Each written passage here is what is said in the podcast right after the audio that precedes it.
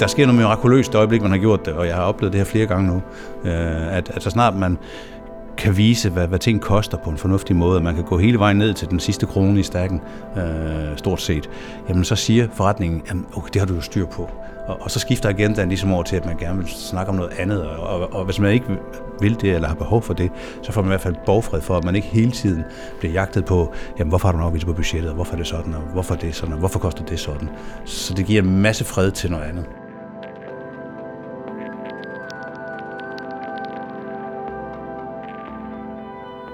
Du lytter til Dansk I T's podcast Tech og Strategi i Øjenhøjde. I denne episode handler det om I T-ledelse, om digital transformation og om, hvordan en moderne I T-organisation arbejder. Jeg har været på besøg hos Torben Kær, Group C I O i Aller-koncernen. Det var ham, du hørte her i starten af podcasten. Før Torben Kær kom til Aller som C I O, var han C I O i Rambøll, og han blev i to tusind og sytten kåret som årets C I O i Danmark. Jeg har talt med Torben Kær om, hvad der i hans optik kendetegner en moderne I T-organisation, og bedt ham om at dele ud af sine erfaringer med transformationer. Noget af det vigtigste for mig øh I, i de år, jeg har arbejdet med, med transformation, det må være, at man er omstillingsparat, og man ligesom prøver at kigge på, hvordan man hele tiden arbejder med at, at blive bedre, øh, om det så er modenhedsmæssigt, øh, om det er med optimering af, af værdi, øh, nedbringe kost øh, eller skabe værdi, så er det hele tiden at have en åben mind og indstilling på, hvordan man kommer videre. Øh, og man har en åben dialog med, med, med stakeholders om, øh, hvor er det, man er i den virksomhed, man arbejder, og hvad er ligesom det, der er på agendaen og bør være fokusområdet lige nu. Og helst selvfølgelig også måske snakker, og hvad tror man, der skal være på agendaen to-tre år frem. Det, du sidder og beskriver her, er så, kan man sige, nogle, nogle nøgleord omkring, hvad der bør kendetegne den moderne I T-organisation. Men hvorfor er det overhovedet i første omgang relevant at tænke i at modernisere I T-organisationen? Jamen, jeg tror, hvis vi gør, som vi altid har gjort, så, så, så bliver vi hurtigt en del af historien, og, og, og vi bliver, øh, så er vi ikke længere relevant. Så det drejer sig simpelthen om at sørge for, at, at, at I T forbliver relevant, og at I T i jobsene og rollerne, som vi har, og som vi er gode til, og som vi har mange års erfaring at levere, at vi sørger for, at de som produkt øh, bliver udviklet og vedligeholdt, og, og det gør de altså ved, at man, man flytter sig, og man laver om på, på de ting, man gør, og gør det på andre måder.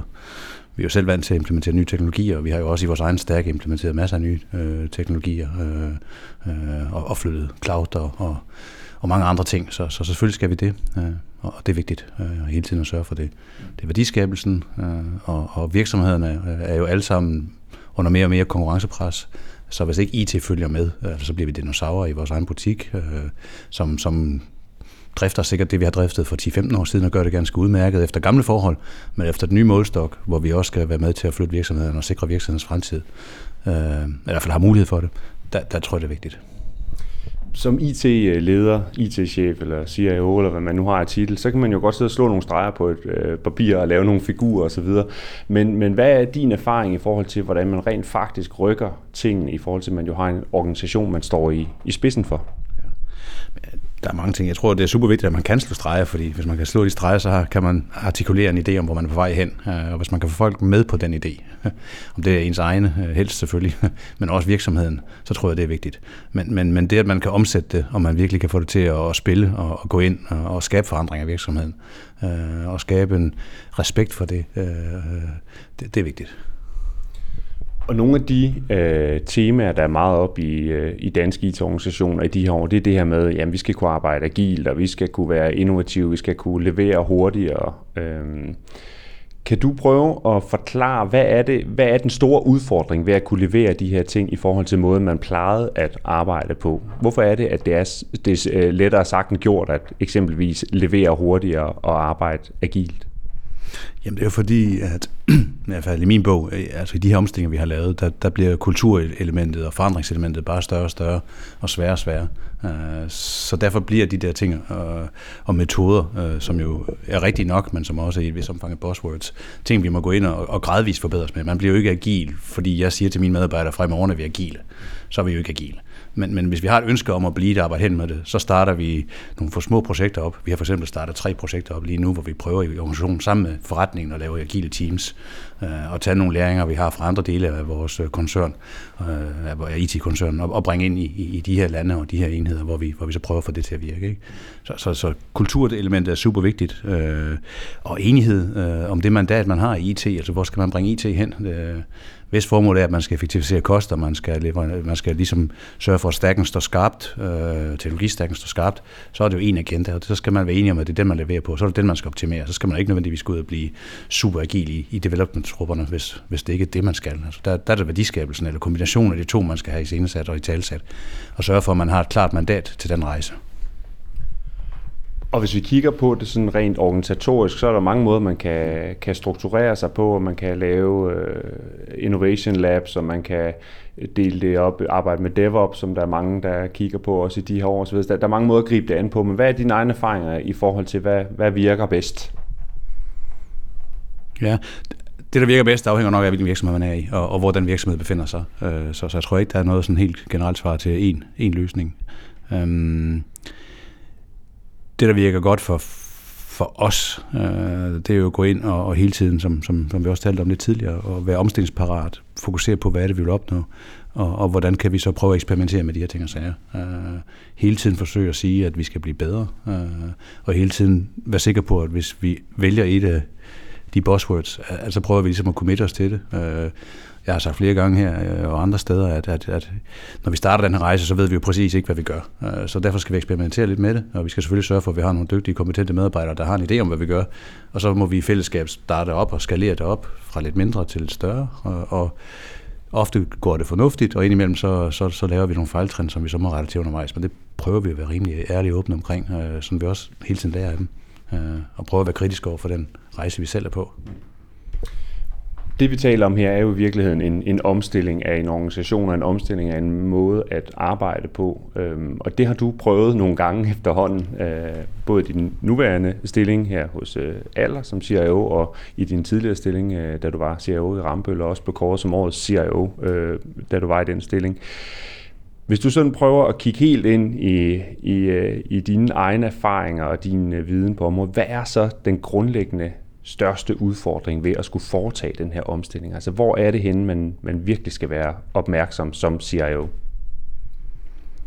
Hvis vi snakker den innovative del af det, og den store forandring, øh, jamen, så er det, at, at man skal have forretning med, og man skal vide, det er ikke noget, man kan gøre i en silo i I T. Altså, man skal gøre det ude i, i, i operations med forretningen, og man skal prøve at facilitere processen med forretningen og prøve at få forretningen til at eje den, og i grunden måske være en, mere en facilitator end en ejer af den proces.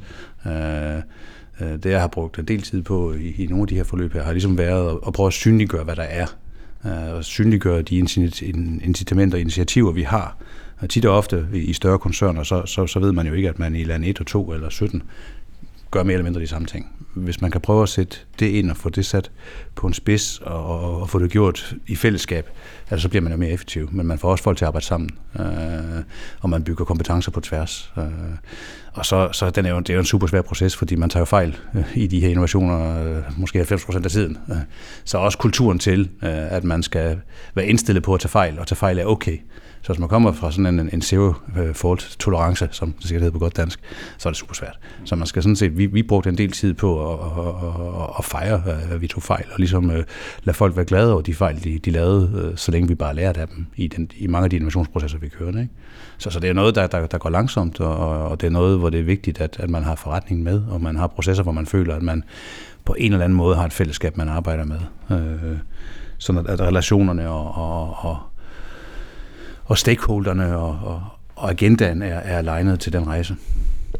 Du, du, du siger flere gange det her med, at man skal have forretningen med. Der er jo også dem, der vil argumentere for, at, altså, at man kan ikke adskille I T og forretning i dag. Altså, at I T er forretning, fordi det, det digitale er så gennemgående i alt, man foretager sig i alle danske virksomheder og organisationer. Hvad, hvad siger du til den, øh, ja, den tankegang? Jo. Jeg synes, det er en smuk tankegang. Jeg synes jo, det, det bedste sted, man kan være, det er et sted, hvor man, man har et partnerskab, og hvor man ligesom synes, at øh, Det kan godt være, at man historisk eller stadigvæk sidder i en I T-organisation, men hvis man føler, at man er et partnerskab, og man arbejder for den samme forretning, øh, og man så sidder i marketing, eller i salgsafdeling, eller I T, eller i, i, i legal, det er sådan set ligegyldigt. Altså, så hvis man kan komme ind i den partnerskabsmodel, så når man faktisk er en enhed, der leverer til et mål, så, så, så er det jo fantastisk smukt. Øh, og og det, det synes jeg, det er det, som, som jeg altid har forsøgt at arbejde med I T.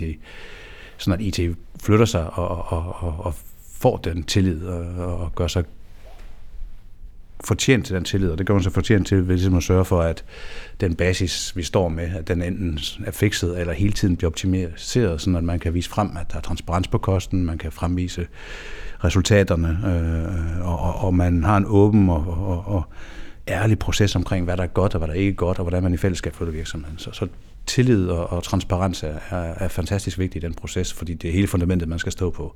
Hvis man ikke står solidt der, så tror jeg heller ikke, at man kan flytte sig op i toppen af pyramiden og begynde at være med til at udvikle øh, innovationsdelen på virksomheden.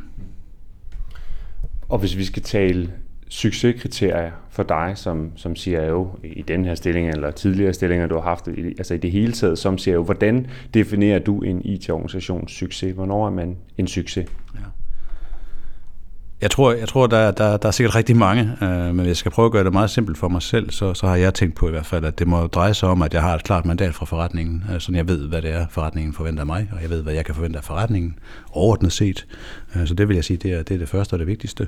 Så er der noget omkring øh, den transparens, jeg var inde og tale om, hvor jeg synes, det er super vigtigt, at man som I T-direktør eller I T-koncern eller ledelse kan, kan fremvise øh, de omkostninger, man frembringer. Man kan forklare virksomheden, hvorfor de opstår, hvilken værdi de skaber, og man hele tiden prøver at optimisere øh, den del af koststærken, som, som, som man skal minimisere og sørge for, at omkostninger bliver marginalt reduceret på.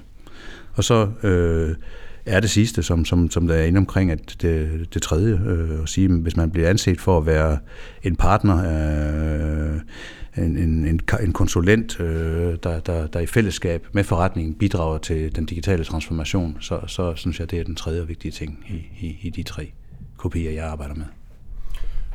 Man kan sige, at du sidder i en, en stor øh, virksomhed her hos Aller. Øh, tidligere var du hos Rambøll, også en stor virksomhed. Rigtig mange af dem, der lytter med her, de sidder i nogle trods alt mindre øh, virksomheder øh, og har et, et I T-ledelsesansvar der.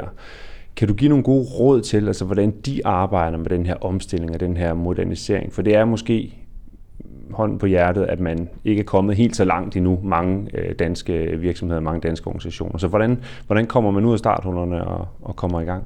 Ja. Jamen, jeg tror, man sørger for, at den stak, man selv sidder på, teknologistærken, at man prøver at optimisere den. Man er sådan rimelig selvkritisk over for, for den organisation, man, man er en del af, og prøver ligesom at sige, hvor står vi henne, hvor kan vi gøre ting bedre, og hvilke konsekvenser vil det her gøre det bedre. Sørg for, at man har de rigtige mennesker. Jeg har altid været heldig at have dygtige mennesker, der arbejder for mig. Det er super vigtigt. Altså uden dygtige mennesker og kompetencer, der, der, der, der kommer man ikke så langt. Så det er vigtigt. Og, og jamen... Transparensen sørger for, at man, man kan artikulere, hvad er det for en værdi, man skaber? Øh, hvad er det for kost, man har? Øh, kan man sige, øh, bryde kosten op? Måske bare helt simpelt sige, de her, den her del er forholdsvis fixed. Det er ligesom keeping the lights on. Øh, det er driften. Så har vi nogle omkostninger af driften, og måske længere ind i virksomhedens stack, der, der er variable. Prøv at iscenesætte dem og sige, hvordan de skaber værdi for forretningen. Øh, og hvis man så får at vide, at det forstår forretningen ikke, jamen, så er det måske et sted, man skal bore lidt, fordi skaber man så, hvad man skal. Øh, og, og det gør man sikkert, men så har man bare ikke artikuleret det rigtigt. Ikke? Så jeg tænker, der selv i mindre virksomheder er der, er der god grund til, synes jeg, at fokusere på kost øh, og transparens. Øh, fordi altså det, der sker noget mirakuløst i øjeblik, man har gjort det, og jeg har oplevet det her flere gange nu, øh, at, at så snart man kan vise, hvad, hvad ting koster på en fornuftig måde, og man kan gå hele vejen ned til den sidste krone i stakken, øh, stort set, jamen så siger forretningen, jamen okay, det har du jo styr på. Og så skifter agendaen ligesom over til, at man gerne vil snakke om noget andet, og, og, og hvis man ikke vil det, eller har behov for det, så får man i hvert fald borgfred for, at man ikke hele tiden bliver jagtet på, jamen hvorfor har du en afgivet på budgettet, og hvorfor er det sådan, og hvorfor er det sådan, og hvorfor koster det sådan. Så det giver en masse fred til noget andet. Så selvom man måske ikke skal på en stor digital transformation, så vil jeg tro, at det vil give fred til, at man kan gøre andre værdiskabende ting, og, og udvikle kompetenceorganisationen på, på, på en øget modenhedsrejse. Og det tror jeg er, er vigtigt, at man, man, man selvfølgelig hele tiden gør. Der er selvfølgelig et maks for, hvor moden man skal blive. Øh, og der synes jeg, i min erfaring har det altid været vigtigt, at, at I T-organisationen måske er en lille smule foran forretningen, men man kan ikke være kilometer foran forretningen, fordi så er man bureaukratisk, og så skaber man ikke værdi igen. Så hele tiden sørger for, at man, man er tæt på forretningen, og man er i dialog, og man, man udvikler sig for forretningen og, og med forretningen. Vi har været lidt omkring øh, arbejdet i I T-organisationer og arbejdet som øh, C I O, og hvad man kan gøre for at være med til at, at facilitere den her omstilling og, og gå i spidsen for den. Der sker jo også nogle ting sådan helt generelt i I T-verdenen med kunstig intelligens og automatisering. Og, ja, vi, vi har mange ting, machine learning, det, det, det buller i virkeligheden løs med nogle af de store trends her. Hvad ser du for dig i forhold til, hvordan det ændrer måden, man kommer til at arbejde på i I T-organisationerne i de kommende år?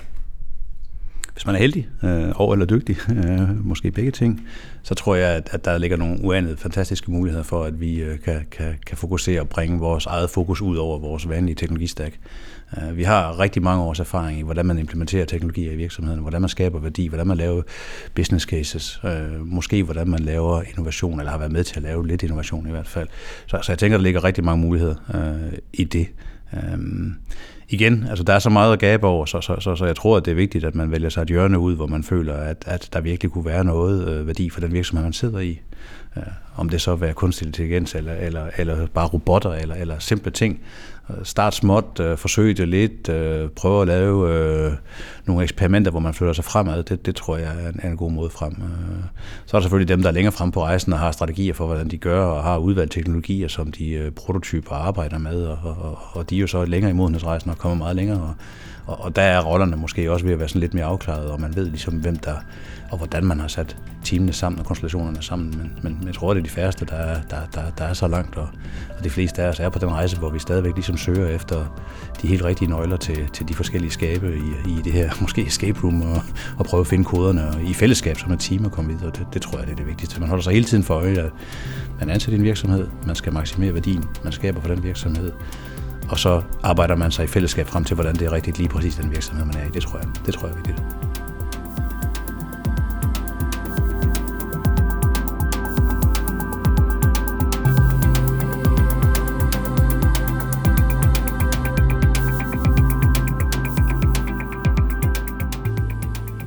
Du har lyttet til Dansk I T's podcast Tech og Strategi i Øjenhøjde. Jeg havde i denne episode fornøjelsen af at være på besøg hos Torben Kær, Group C I O i Aller-koncernen. Jeg hedder Kim Stensdal, og jeg kan fortælle, at du finder mange flere podcast fra Dansk I T på adressen dit punktum d k skråstreg podcast eller i podcast-appen på din smartphone. Du skal have tak for at være med som lytter endnu en gang. Vi høres ved lige pludselig.